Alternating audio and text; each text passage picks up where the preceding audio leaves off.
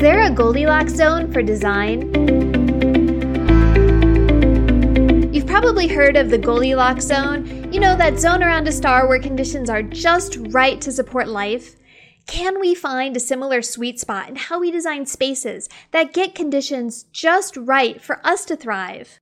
There's a wonderful book called The Big Orange Splot by Daniel Pinkwater. In the story, Mr. Plumbean's house is exactly like all the other ones in his neighborhood. But after a seagull drops a can of bright orange paint on his house, Mr. Plumbean takes the opportunity to redesign his house to be a better fit for himself.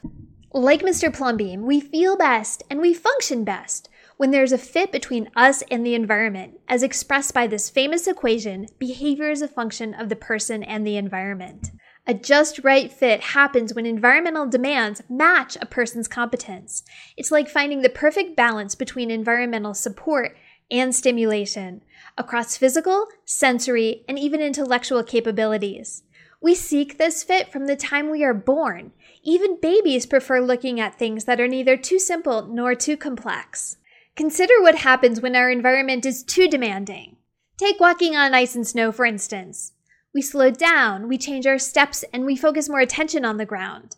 We change our behaviors so we don't slip and fall. Conversely, places where stimulation is too low can also be harmful. One study showed that people walking streets with long stretches of blank building walls had low arousal levels and were bored and consistently low arousal may be linked with depression and decreased motivation. When our surroundings are too overwhelming or too understimulating, we tend to change the person in the equation. Check out this invention from 1926. The isolator, marketed to boost worker concentration, filtered out distracting stimuli in an office, including breathable air, which is why it required an oxygen supply.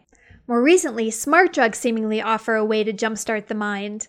We commonly self medicate to alter productivity or mood by drinking coffee to wake up in the morning or alcohol to relax at the end of the day, instead of changing our environment in ways like getting adequate morning daylight or spending some time in nature.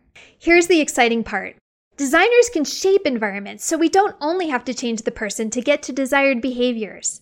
The technology exists for buildings themselves to responsively transform to our needs. For example, changing the amount of daylight and heat entering a space over the course of a day. Smart homes can monitor and automate potential safety risks like whether the stove's on to support independent living. And we don't need technology to include building elements like ramps to support broader mobility ranges. Like Mr. Plumbean, we all aspire to make our surroundings fit us better. The Goldilocks zone doesn't need to be so narrow and rigid, forcing us to change when we don't quite fit in. I hope you join me next time to explore other ways we can use science and design to get to a more broad, flexible Goldilocks zone for everyone to thrive.